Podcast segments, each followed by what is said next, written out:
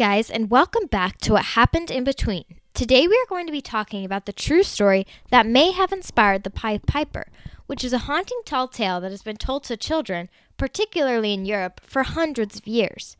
But did you know that this story is thought to be inspired by the Children's Crusade of 1212?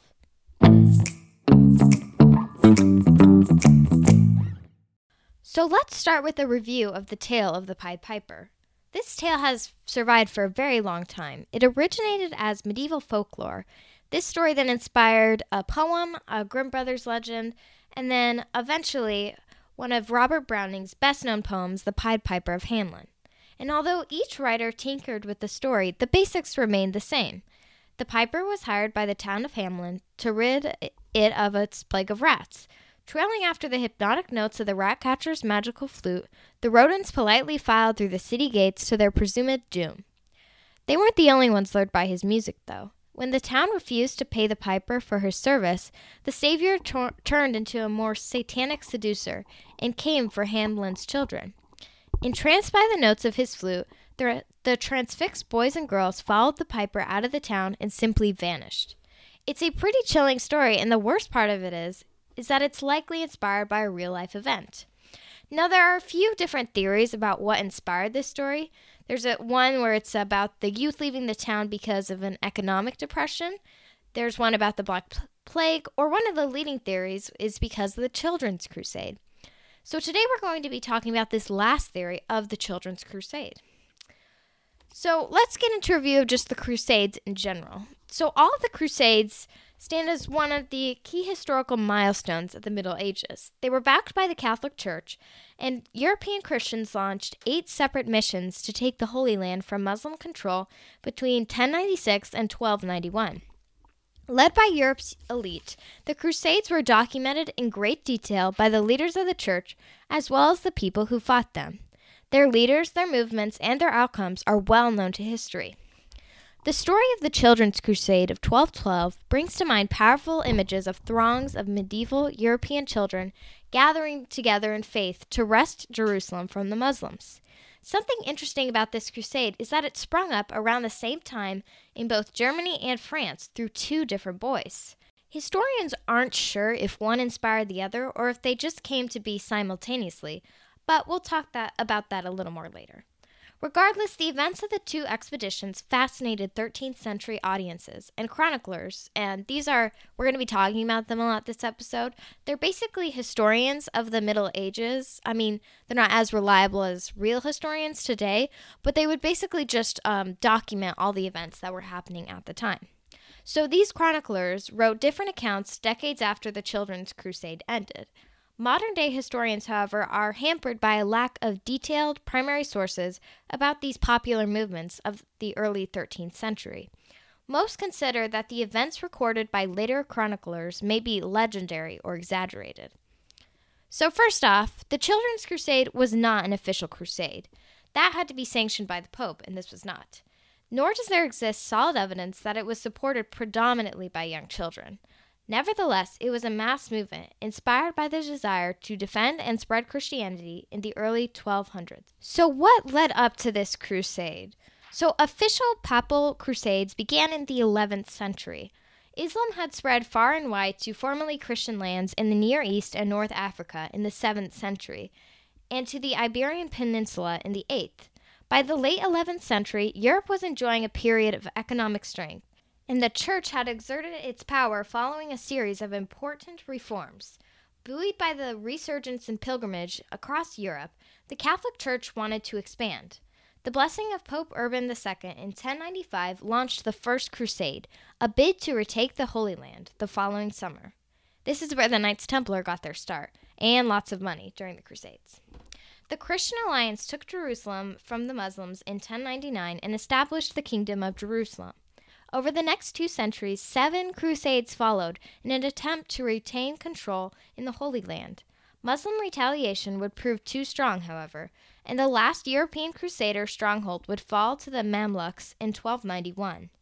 The most well known crusades were these large expeditions to the Holy Land, but there were other military missions in Europe that roused the faithful.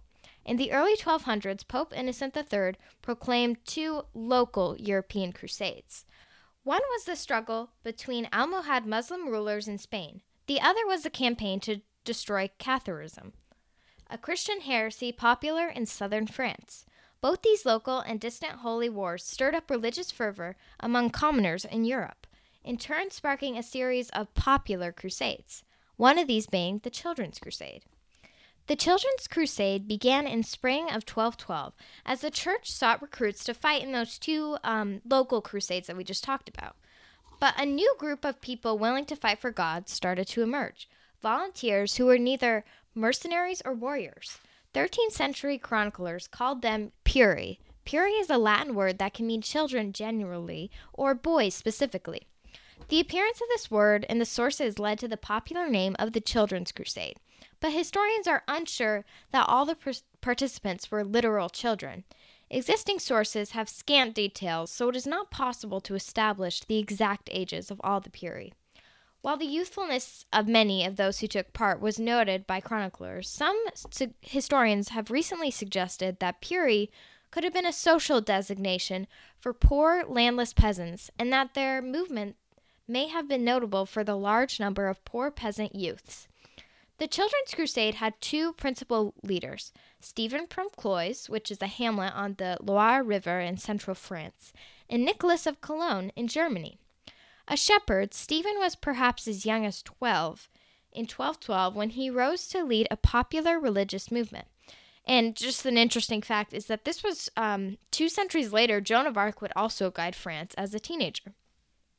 One chronicle written by an unnamed monk from northern France describes Stephen this way In the month of June of 1212, a certain Puer named Stephen, a shepherd by profession, from a village called Cloyes, used to claim that the Lord appeared to him in the guise of a poor pilgrim and accepted bread from him and entrusted to him letters to be carried to the king of the Franks. A little side note Stephen may have been to that cathedral city where Pope Innocent III visited to build support for those two um, local crusades, so that's probably what inspired him to start his own crusade. Stephen began attracting followers to his self proclaimed crusade. The chronicle recounts that Stephen and a large band of Pueri set out for Paris to seek an audience with the French sovereign Philip II to deliver the holy letters. So the king lived in an abbey of Saint Denis, just to the north of the city. The arrival of the shepherd boy and his followers in Paris coincided with the annual Lenten fair, attended by merchants from all over Europe. At this time of year, Paris saw a great influx of pilgrims to the abbey of Saint Denis. Among them was Stephen. Together with shepherds of a similar age, nearly 30,000 people flocked to him from various parts of France. The chronicler noted that the holy boy Stephen appeared as their master and leader. According to another source, written in England, the children had their sights set higher than holy war with Muslim Spain or the Cathars. They said they needed to go to the Holy Land and recover the true cross. And at the time, um, just a little side note, the true cross was thought to be the actual relic of the cross that Jesus died on. So a lot of people really wanted to recover it from the Holy Land. This desire was prompted by a traumatic event that had taken place two decades previously, in 1187, when the Crusaders lost the relic of the true cross at the Battle of Hattin. And later that year, Jerusalem was actually taken. Philip II, however, did not lend his support to Stephen or his followers. It is not clear from the sources whether he read the mysterious letters Stephen received or actually what the letters said at all. However, the king took the movement seriously enough to consult a learned group of churchmen known as the Paris Masters. His actions suggest that he was fearful of the likelihood that the presence of large numbers of poor young people might lead to some civil unrest. Um, and the Paris masters gave him the advice to command Stephen's followers to return to their homes, so that's exactly what he did. Stephen's crusade ended as quickly as it began. So, um, there's this chronicle called the Laon Chronicle. It was written very soon after the events were recounted, so many historians regard it as credible. Um, and in this chronicle, it's claimed that following the royal order, Stephen's authority completely crumbled. However, there was some interest in Stephen and his followers later, and this brought forth some more speculative accounts. So, I mean, we kind of trust them a little bit, but you got to take it with a grain of salt. And this included an author, um, Matthew Paris. He was an English monk, and he was writing more than 20 years after the event. And he attributes Stephen's uh, charisma to a dangerous satanic magic. Another chronicler, uh, a monk, Alberic de Trois-Fontaines, extends Stephen's stories to a tragic end, in which Stephen leads his followers to the Mediterranean point of Marseille. There they were tricked by two merchants who gave them free passage aboard their seven ships. Two of these ships sank, and the five remaining took the children to Bejaia and Alexandria, Egypt. The merchants then sold the children to Muslim slavers, who then tried to force them to renounce their Christianity. They remained faithful, however, and 18 of them were tortured to death. One of the Pueri who escaped and returned to Europe gave this testimony. Most historians consider these writings questionable, however. Alberic includes many of the same details as the Laon Chronicle, but the events in Marseille in North Africa are not supported by any other sources of the era, placing his account in more of the realm of hearsay. So now let's talk about what happened in Germany. So in parallel with Stephen's doomed crusade, another venture was taking shape in Germany under the leadership of another charismatic youth, Nicholas of Cologne. There is some confusion in the sources as to whether Stephen's crusade influenced Nicholas's or if both events arose spontaneously.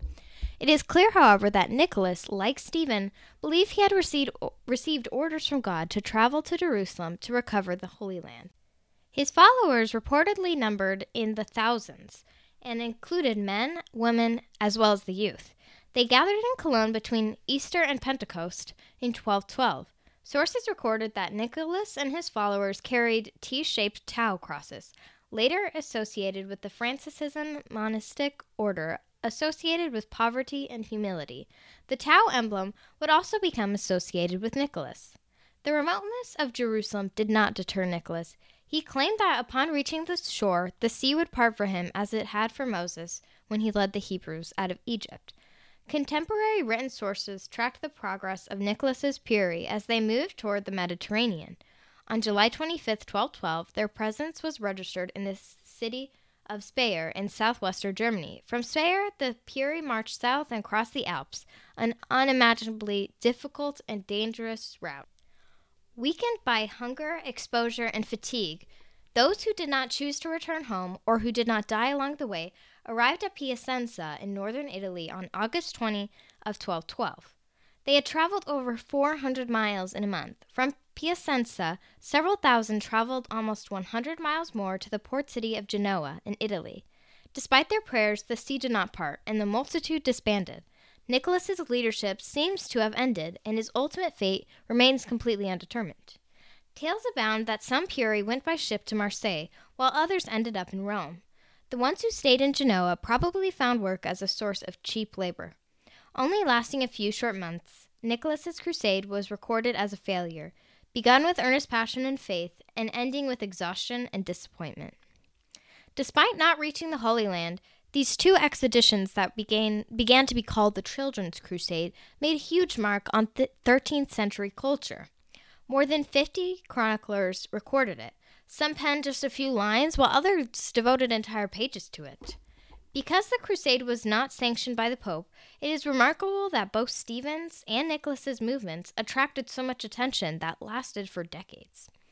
One account from a monastery in Alsace, written in 1230, describes Nicholas's 1212 venture as a certain vain expedition, which came to pass when Pueri and foolish persons snatched up the sign of the cross without any discernment motivated more by curiosity than concern for their salvation.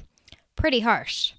Whether the Pueri were children or peasants or a mixture of the two, the hostility of some chronicles toward them reflects the fear that piety, which is just the religious fervor, carried too far by the young and the poor, would lead to a breakdown in authority. Such fears later came to pass in the form of the Shepherd's Crusade of 1251. It was led by an elderly Hungarian, and it was linked at the time to the Children's Crusade, when the chronicler Matthew Paris claimed the leader was the now grizzled Stephen of 1212, which is probably not true. Later, later chronicles also exalt the Children's Crusade. The tale that many had been shipwrecked on San Pietro Island near Sardinia later prompted Pope Gregory to sponsor a church there. For all the troublesome nature of the Children's Crusade as it unfolded, the church soon held up the fervor of the Pueri as an example to emulate. As recruitment began in 1213 for a new crusade, which was the fifth, which eventually set out for the Holy Land in 1217, people were urged to follow the example of the children the year before and offer their lives for Christ. Historians may never be fully able to separate truth from rumor and fact from fiction, but the Children's Crusade provides valuable insight into the relationship between popular movements and the church. And this almost fantastical seeming crusade also has another side to it. These children never returned home to their families after embarking on this crusade, leading to the theory that this is the origin of the haunting story of the Pied Piper. Some historians believe that children from Hamelin, Germany left the town during the crusade with the Pueri, and that's how the story came to be. Anyways, thanks for tuning in this week. I hope you learned something new and interesting. This has been What Happened in Between.